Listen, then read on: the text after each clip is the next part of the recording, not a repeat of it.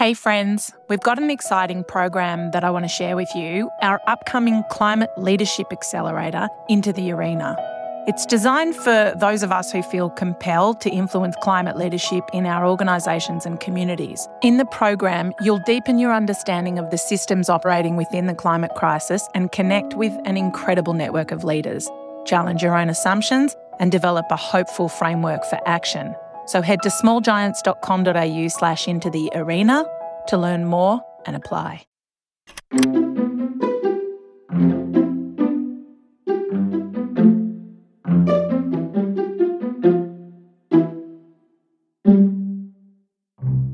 Hi, I'm Nathan Scolaro, editor of Dumbo Feather magazine. Thanks for joining me for this month's podcast episode. Sarah Wilson is our guest today. She's a best selling author activist, self described minimalist. Many of you will know her from the massively successful I Quit Sugar movement, which she founded nearly 10 years ago.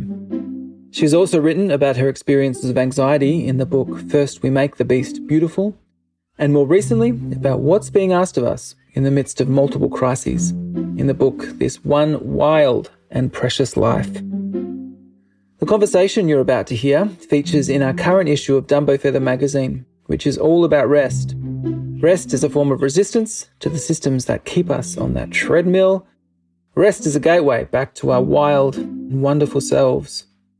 I love the way Sarah talks about the importance of pulsing in this chat between rest, restoring ourselves, and turning up the dial on our activism, on being of wholehearted service to the world. There's so many other really useful and wonderful reflections on the topic in this issue of the magazine, you can purchase it over at the Dumbo Feather website or at your local newsagent or specialty store. Now, over to Barry, our publisher, who held this remarkable conversation with Sarah.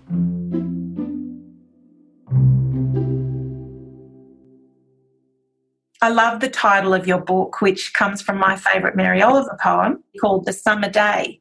Given you are a fellow lover of poetry, shall I read it to us? Please. Who made the world? Who made the swan and the black bear? Who made the grasshopper? This grasshopper, I mean. The one who has flung herself out of the grass, the one who is eating sugar out of my hand, who is moving her jaws back and forth instead of up and down, who is gazing around with her enormous and complicated eyes. Now she shifts her pale forearms and thoroughly washes her face. Now she snaps her wings open and floats away. I don't know exactly what a prayer is. I do know how to pay attention, how to fall down into the grass, how to kneel in the grass, how to be idle and blessed, how to stroll through the fields, which is what I have been doing all day. Tell me, what else should I have done? Doesn't everything die at last and too soon? Tell me, what is it you plan to do with your one wild and precious life? What I do know how to do is pay attention. Yeah. That's the bit that is key to so much in life. You know, as you know, I talk a bit about coincidences in the book, and these weird serendipitous moments seem to happen to me all the way through the journey. And you know, people have always asked me, hang on, how did that happen to you?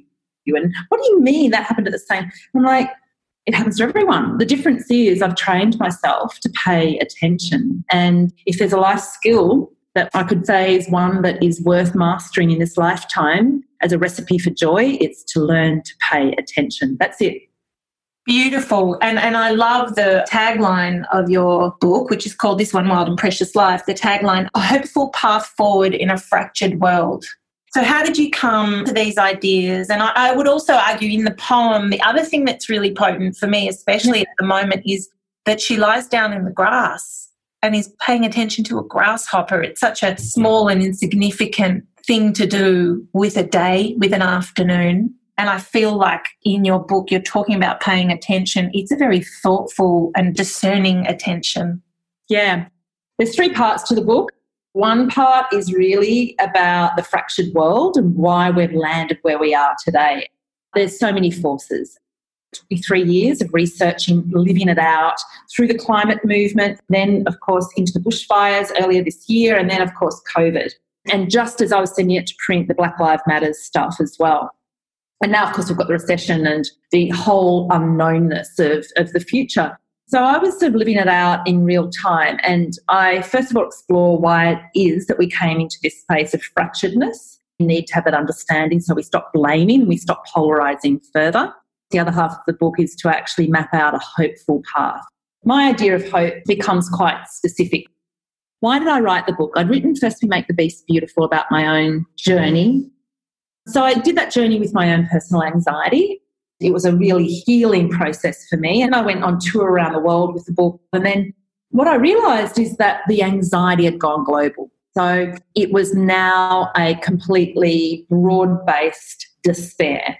And the, the figures were playing it all out. In the US, the life expectancy dropped for young people for the first time in recorded history. That's because of diseases of despair, opioids, alcohol abuse, and suicide. Now, that is a tragic state of affairs.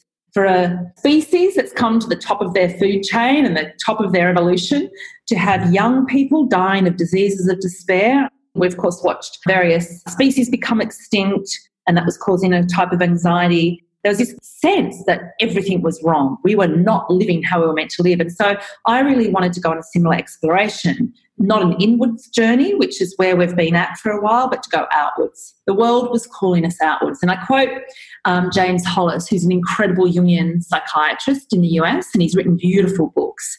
I interviewed him, and he said, Our souls are calling us to an appointment with life. Our despair is the trigger global anxiety is our souls knocking on the door going, guys, show up. Life is asking you to roll your sleeves up and get shit done. So I was very much feeling that.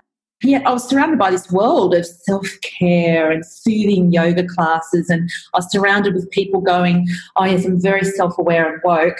Um, however, I'm not interested in politics. And I was like, That's not working for me. I was also watching the climate movement getting no traction. After the bushfires, I thought, Right, finally, Australians will get this. Well, you know what? They didn't. The gap between those who believe in the climate science and those who don't just got bigger. So something was missing in the way that these messages were getting through, in the way that we were living our lives. And so I went off to explore that. I don't want to give too much away. However, my answer is really simple. It's kind of like go straight to it, do not pass go. And that to it is nature. What we are disconnected from is each other ourselves, even more importantly, but most importantly, we're disconnected from life. We're disconnected from nature, we're disconnected from our true nature. And then I, I hiked around the world. I'd been hiking around the world for two years, but by the time I finally worked out my hopeful path forward, and the hiking has always been something I've done to help with my bipolar disorder and the various other things that I've quote unquote got. Then I drill down into science of being in nature and why staring at a grasshopper can actually bring us back to the very essence, the grist of life. It's actually a really poignant and beautiful moment in the book. I don't know much about your story. I, I, understood from what you had written that you really suffered and experienced volatile mental health challenges at times. You mm-hmm. write about it really beautifully, and then how you talked about climbing a mountain on a day that you felt it starting to scratch at the surface, and you walk up the mountain to heal that oncoming feeling. And I just found that so beautiful to read. Yeah, it's a conversation. Hiking is a conversation, and it's a conversation where you take control. And I mean control in a gentle sense. You are responsible. And a big part of the trajectory of the book and the penultimate chapter is called Becoming Adult is to encourage humanity to step out of adolescence. We have been in the collective adolescence, and it's about stepping into our full adulthood. I think that's resonating for people. In cultures past, we had initiation ceremonies. We no longer have a moral framework to work within. Humans need to be bound to be able to be free we used to have religious ceremonies, rites of passage. We had trade unions that ensured the Sabbath was, in fact, respected. We had a day of rest. We had human resources departments that would make sure that we had enough time to rest before coming back to the conveyor belt the next morning. And we had moral discussion. We watched the news once a day, maybe twice, and we had time to talk about it around the dinner table in a discerning fashion. Today, we have none of those moral guardrails. And so we have cocooned ourselves in a state of overwhelm in this suspended state of adolescence, and it is doing us the worst disservice. All of us crave growing up, and we need to grow up and step to our edge to be able to save this one wild and precious life, which is essentially where I arrive at at the end of the book an inspired and very fresh and doable rally call to ensure we all get on board. We all do whatever it takes, and that's my big motto. People say to me, Well, what should I do? What's the one thing I should do? I'm like, to use a Pema Chodron quote, start where you are and then do everything you can my everything you can will be different to somebody else's everything you can. I don't have children. I, I have certain capacities, you know. I'm actually going to talk to that because yeah. I interrupt at any time because I will keep talking. no, I love it. I love it. I'm with you. I needed to talk to you today, every day. Um, but mm-hmm. I want to get back to wokeness and yep. being woke and uh, what really got me talking to you was someone sent me your incredible article that was published in The Guardian on conspiritualism. Yep. It's the first time I've read your writing. I thought it was brilliant and brave to write things that challenge conspiracy theories and social media groupthink. Because everybody's scared. I noticed that no mainstream paper had really written about it. No journalists, no influencers game to actually put their hand up and go, hang on, guys, this is not right. So, what gave you the gumption to write the piece? The piece is incredibly thoughtful, incredibly thought through. I want to read now. The wellness realm has fallen into conspiritualism. The collision of New Age light and love with the conspiratorial world of QAnon may seem surprising, but as a retired veteran of the well-being industry, Sarah Wilson can see the link. And then you go on, and I wrote here in capitals, best paragraph ever. you wrote this Truth light then conflates with what I call spiritualism light. Contemporary spiritualism has tended to cherry pick the love and light, feel good bits of the various traditions, the bits that promote personal freedom and individuality, leaving out the responsibility, service, and the sacrifice to the greater good. We connect to our yoga mats and go inward to connect to ourselves. We attend to self care. I loved this. And our gut microbiology, but eschew politics and heavy stuff. Yeah. I felt liberated when I read it because of how it so perfectly tonally articulated that craziness where progressive liberal ideology conflates with the hardest alt right conservative madness and doesn't even recognize itself. It is the me and the mine and the I over the we and the ours and the yeah. collective. The two extremes have done this kind of dosey do around the outside of the group and met each other in this weird Venn diagram overlapping. It's truly weird. They both emanate from the same source, and that is neoliberalism. And 50 to 100 years potentially longer, of capitalist thinking, which is all about the individual. It is all about getting rid of those moral umpires because they get in the way of the individual and the market system and everything. And of course, that's also what's led to coronavirus, if we're going to be really honest. I mean, coronavirus has happened because we have a planet that can't hold this many humans and this much consumption. The virus starts, it spreads like wildfire. And you've got the climate crisis, and then you've got the Black Lives Matters inequality piece, and the polarization happening as a result of have and have not splitting even further apart. So it's all connected to that neoliberal model. And so I get it. I understand it. And I'm really glad I went and deep dived down rabbit holes to understand the issue better because really we're all wanting to belong. We're all scared. Conspiracy theories happen during a crisis, and the wellness community, who are the worried well, they come from the right place. Totally. I've found out subsequently that some people I love are down the rabbit hole. Yeah everybody knows somebody. Everybody goes, oh, there's this person I know on Facebook who I thought was really nice. Yeah, they're a bit anti-vax. They're into this and that. But now they're Trump supporters. Not just Trump supporters, but QAnon is an anti-Semitic platform and I'm starting it's racist, misogynist. It is all about creating chaos. It is all about spiking a civil war. That's their motivation. They revert to the same old tropes child sex trafficking. Now, there is a child sex trafficking issue in the world without a doubt, but I don't think Daniel Andrews is storing children in tunnels under Melbourne CBD at the moment, which is a theory that QAnon fans have spread around the world. Everyone read that article. It's fucking great. How did you have the gumption to write the piece? Well, I am 46 and I've ceased to care about a lot of things that I was told to care about for the first 46 years of my life on this planet. I give zero fucks about certain things and I give a whole lot of fucks about other things. And I think the times are such that there's a lot of women who are starting to find a very particular voice. I'm thinking Jane Fonda, she is awesome. I remember Helen Garner, I think it was, said that she loved turning 50 because she could finally stop laughing at men's jokes. And what she really meant by that was that if a joke wasn't funny, don't laugh. I don't have to anymore. I don't have to please anyone. I don't have to make myself feel safe. I don't have the gumption. I've really got quite fierce.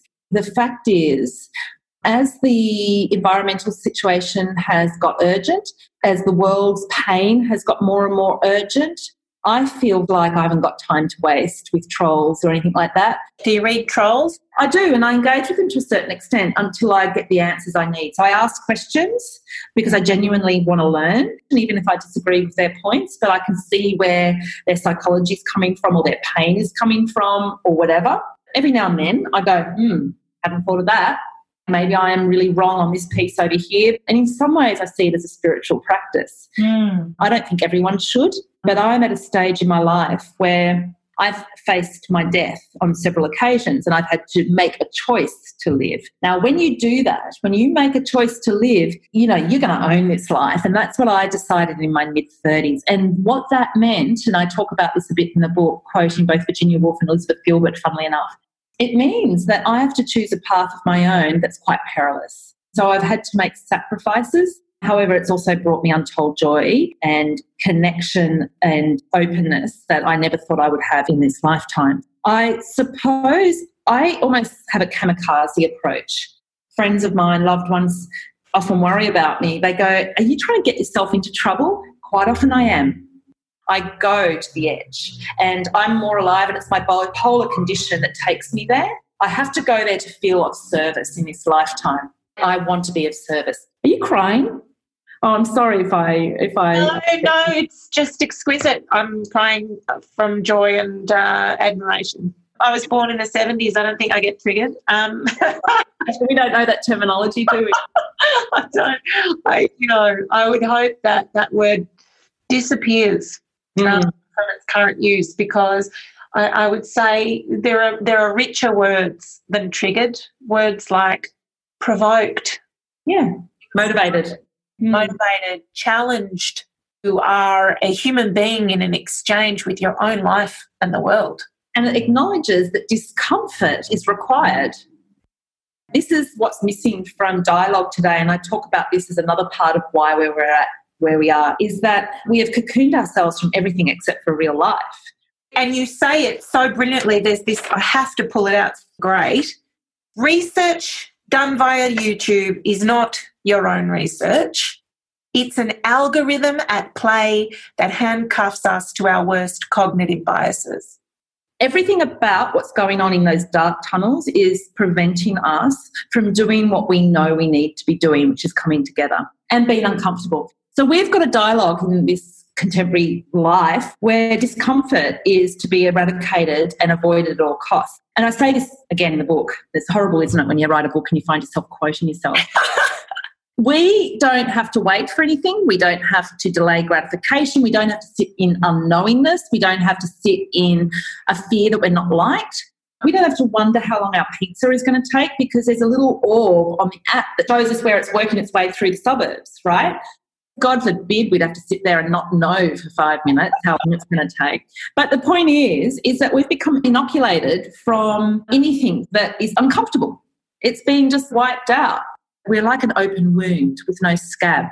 We've got no capacity to deal with real life, and real life is about to get crazy real, crazy uncomfortable. The world is warming up. We're going to have to face untold deaths now, what's happening with COVID is nothing compared with what we've got ahead of us in terms of the climate, refugees, and stuff like that. there's going to be all kinds of recession issues. This has been predicted for quite some time. There's a whole heap of climate tipping points that are going to make life very, very uncomfortable.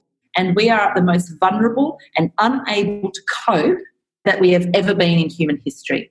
I did an address to the National Press Club at the end of last year on resilience, or actually, I was asked to talk about anxiety in children. And in fact, the talk turned around to the fact that we don't have an anxiety epidemic, we have a lack of resilience epidemic. And this was, of course, pre COVID and it was pre bushfires. And what do you know? Kids aren't coping because they haven't been given the skills to deal with everyday discomfort, let alone the extreme discomfort that they're now having to face. Big reason why I dedicated the book to young people. We owe them so much more. Okay, so I have three young people. I've personally devoted my life to be of service. Don't know if I'm as brave as you, and I don't know if it's because I'm a shield for my children or if I'm using them as a shield. Yeah, the fact is, we're also complicit in this clusterfuck. Unlike in previous times in history, and this is something that I talk about in that Guardian piece, we always had an enemy. During a war, there was the communists, there was the Nazis. Um, there's always been an identifiable enemy. And if we don't have one, we create one conveniently. We may create these mythical enemies. Now, at the moment, the enemy realistically is us. We are both victim and perpetrator. And in terms of our ability to cognitize that, it is supremely difficult. So I try to remind myself of this. For everybody who might be having a go at me or being resistant to climate change activism, it's essentially they're grappling with that cognitive disconnect, victim and perpetrator. We also know that we are the only ones that can fix this problem, but it's such a gargantuan thing, right? Most people go into overwhelm. I talk about this in the book. We have the flight or fight response when there's a crisis, and then there's also the freeze response. When you have people who've got horrible trauma happening, they're often going to shut down. That is what we're doing at the moment. We are that deer going, can't fight it, can't flee it, I'm going to shut down. And every now and then you rear your head and troll someone or throw an insult and create an enemy, because that's another way of surviving, is to create this enemy. The China virus, you know, a philanthropist who's selfish. We just, they're all so obvious and they're so cliched. But that's our way of surviving cognitively around something so overwhelming. Now, what I say in the book is we are in a state of overwhelm, and all those yogis who are saying, I'm not into reading the news, oh, no, I'm not political. I first of all say, the spiritual has always been political. What do you think Jesus was? What do you think Gandhi was? They were political, first and foremost. And you know what? If you're quote unquote woke, you've got a responsibility, right? Just go and read the newspapers and get online. But the other thing is that all of that lovely, you know, incense and candles and rainbows and unicorns, it's another way of shutting down and avoiding what we need to do. What we need to be doing is firing up now, what I'm seeing happening, we're frogs in the proverbial pot of boiling water going, oh, it's nice and warm in here. I'm a bit sleepy and lazy. Can't be bothered to get engaged. Can't be bothered to get fired up. Also, feeling pretty fucking traumatized and king hit by the confluence of everything. Oh, that's right. We want to stay in a nice warm pot. I mean, do you think I enjoy at times doing what I do? I've got better things than writing a Guardian article on this stuff, I assure you. I don't get paid for that. I've got other things to do. And this is what I say to people when they doubt climate scientists and climate activists. First of all, have you met a rich climate activist? Have you met a rich climate scientist? I haven't met one. Secondly, all of us, we'd rather be at the beach. We'd rather be watching Netflix. Zero thoughts in my head. I don't have that option. The point is, um, I don't do this for kicks, right? Activism is something that we need to do to save our lives, even at an individual level that ascetic state, and the Greeks refer to this term acedia, as a, a state of listful slothfulness, where we just can't process things and we find it easier to slide in to self-indulgence, me, me, meanness, rah, rah, rah. This has existed throughout history during the time of crisis. There's those who are fired up and speaking truth to power. And then there's those that want to sit on the proverbial couch with their phone on Twitter in one hand, the remote in the other, and the world coming to them and doing all the work for them. Every philosopher throughout history has observed this, and they've all got theses on struggle is what makes life meaningful. This issue of, of the magazine is that idea of the NAP ministry She's an African American woman in the US. She's done a Masters of Divinity. She's quite an, an, interesting theologian, actually. And just the way she talks about rest as resistance and as an activist thing to do, wherein you disengage from the hyper adrenalized consumerist capitalist system and the place from which you re engage is different and new. It's interesting that it comes out of that African resistance movement because the whole word self care came about. I think her name was Audre Lorde. She was a black female activist in the 1960s and she came up with this word of self care because people who've had to fight from a base or a place of being in the minority status, it's an exhausting fight. And so, this idea of self care and rest when you're in that space is absolutely important. I would say, however, Barry, for the bulk of the population that you and I are talking to here, and I know that many people are exhausted by the overwhelm and the crisis, I don't know that there is a pervasive issue of overwhelm and exhaustion from fighting. okay, that's fair. Actually, what's great about what you're saying, it brings me to one of the most beautiful things you said that I've read in your book, and that was on asking beautiful questions. Ah, uh, yeah. So, in terms of techniques, let's get practical here.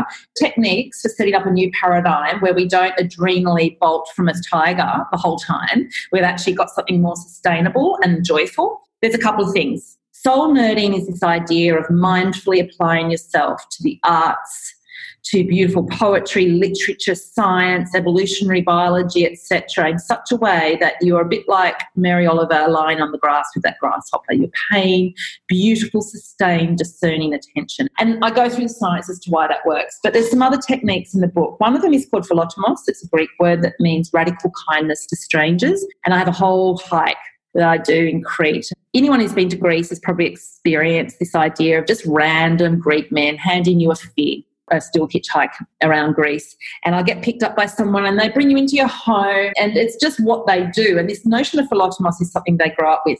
The genuine sense of paying it forward. They have this sense that somebody has helped them in the past, even if it's just in a past life. Therefore, they've got to go to pay it forward to a stranger. I experience it every single day that I'm in Greece. I think it's still present in a bunch of cultures, but the Greeks hang on to it. It's wonderful. So, practicing this radical form of kindness where you just go and do it, and I show a number of ways of doing it in the book. The Persian greeting for how are you, which generally results in someone going, yeah, busy, right? And nobody cares in the asking or the answering. The Persian version is, how is your heart in this breath? Now, even in the asking of the question, I become present, I become mindful, and I care. And then in the answering, of course, you're not going to go, oh, I'm busy.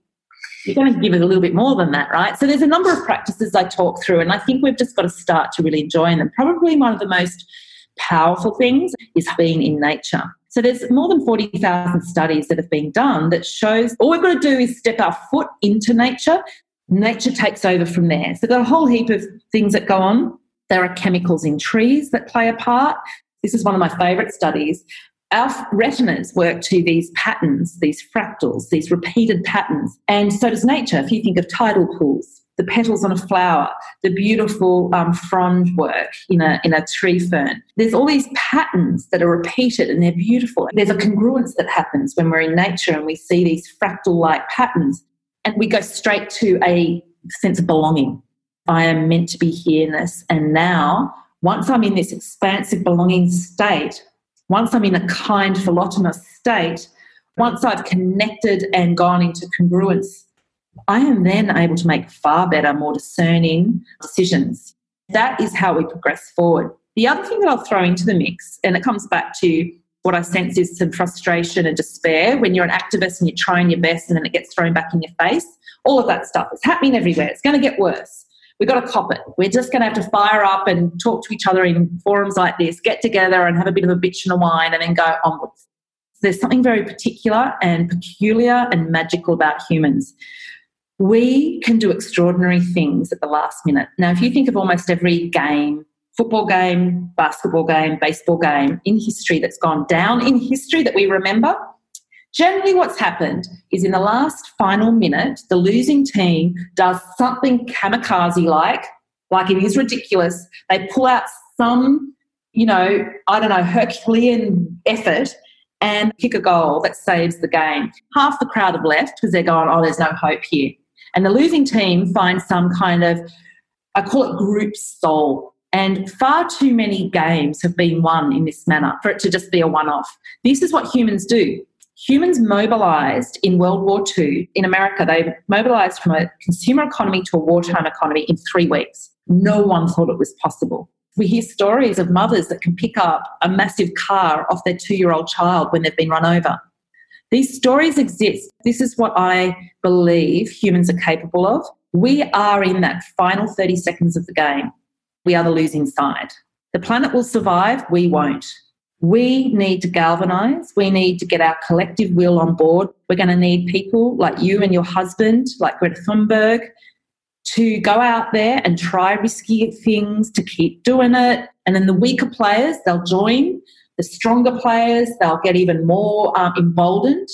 That is how we'll make this happen. We as humans have evolved, evolved, evolved. I don't think we go down in a fizzle. I don't think we go, no, well, there's no point. The last 30 seconds, who cares? I don't think that's our storyline. Amen. oh, you're a big emotional thing, aren't you? I've only just met you, but.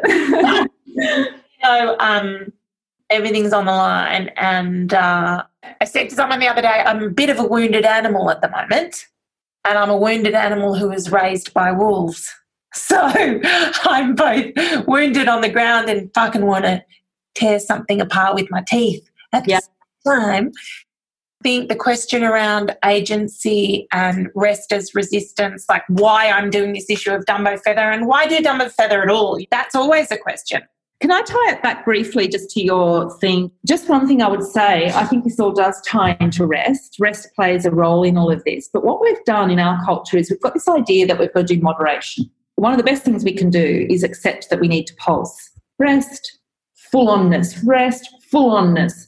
And we can pulse backwards and forwards beautiful. I love that. We don't have to find the middle point. And I think what's happened is the contemporary, very white, privileged self care movement has been all about finding this cherry picked version of things where we take all the nice bits of working hard and the neoliberal system and the nice bits of the restful spiritual soul care and we bring it all together in this kind of cocktail of individualist me me me silo thinking and then that plays out as acedia, the slothful dude on the couch that gets obese from not taking charge and not being engaged in life and building and creating and all of this and all the things that actually do bring us joy. So I think rest is a really important thing, but not as a, as a way to find a middle ground. We pulse. And at the moment, we need to pulse. Why do we rest? Do we rest to become slothful and tuned out and kind of dreamy? No. We rest to restore so we can go back, we can go out into the world and support each other and do every bit of work that's required. That's the point. I agree with you 100%. If we're promoting the regeneration of our soil, health, of our land, of our earth, of our planet, of our systems design, then we need to be included in the regeneration. A whole lot of dead and emptied out activists is not the rule of the game knowing what is best restoration is key and steering it to wind back to what you were saying steering it to becoming mature adults. I thought it was beautiful and i love it around being a single woman in traditional american indigenous cultures. A woman's menstrual cycle was in three phases. So a young woman who gets her period is entering her power. A woman in the middle of her life experiencing her power. Yeah. A woman in menopause and beyond is her power. And the idea is that as you hit menopause, you no longer need your period to remind you of that journey of the power. That's what I was saying to you before we changed tack. I could hear the spaciousness in your thought landscape. I could hear how well exercised, fleshed out, and journeyed it is. And I'm so grateful for that because my thinking and feeling landscape and being landscape has been much interrupted with all the things that that I've chosen to do, like mothering. And we're sisters on the road together, both trying to contribute to the healing, the restoration, whatever it is. Can you say something about that experience? Yeah, I think that women have always had a very vital role to play as they get older. Some of the biggest thought leaders have come into their own in their 60s. Jane Fonda has done a bunch of interviews off the back of her climate book, which just came out. She talked about the fact that coming into her 60s, she decided to live a mostly single life because she had other work to do. She said also it coincides obviously with the hormones dropping off. So the female hormones of nurturing and looking after other people and being very distracted drops away. And what happens is we have more testosterone. When you have been a woman all your life, and you have been very over considerate, over aware of everybody's feelings and making sure everyone's included. And then all of a sudden your estrogen drops off and your testosterone comes forth. You have this type of power that resonates in this current world, but you're also able to use it in an inclusive way. And I very much feel it. You know, I've had to face the fact that I um, am single and I've been single for almost 15 years. I don't have children, and I talk about my journey to process that grief throughout the book. It's sort of a third thread line, but it culminates in that penultimate chapter, becoming an adult, where I finally resolve it. So, any woman who has struggled with having children and hasn't been able to find an identity around that, you might find the book beneficial from that point of view. Sometimes it's as unheroic as being rendered choiceless, which is a wonderful, beautiful spiritual phrase. We often find our greatest power when we are rendered choiceless. And again, going back to Mary Oliver's grasshopper, the smaller that we go down, the, the, the more that we tone down our desires, the more that we connect. So for me, I was rendered choiceless eventually because I had a raging autoimmune disease. I had bipolar, which is a responsibility for me to maintain it and to make sure I use it for service and use it in a way that doesn't harm people. And so I had all these other things and I realized I couldn't do them all. Um, I was rendered choiceless. And so I went, all right, well, if I'm going to have to do this this way, I'm going to do it like a motherfucker. like I'm just going to own the fact that I don't have children and I foster children. It's a lot of responsibility as a single mother doing it, but it hasn't taken a toll on my body, essentially. I've found incredible freedom, but you know, I have had to choose a life that is unique and I've had to get comfortable with the fact that my my life doesn't fit the mold. And that has been the hardest journey and it's a very lonely journey. In my aloneness, I've combated my ultimate loneliness. I've had to go down into the depths of all that stuff to then emerge with a very accelerated sense of purpose and freedom and energy. I've got to do service to the fact that I wasn't a mother. It sounds very altruistic and so on. It's as pragmatic and truthful as I can put it because I have thought long, long, long and hard about it all. And quite frankly, I got bored of the poor me. I've missed out diatribe I can either do that or I can go over here and design my own wild life. And I choose wild and I choose deviant. That's what I do. Well, thank God for the rest of us. You're a gift and one I've only just discovered. And uh, I'm your friend. I'm your friend. Oh, I like having you as my friend. Thank you. It's it's awesome. And um, thank you for your time. Thanks for the awesome questions and the and the tears of recognition.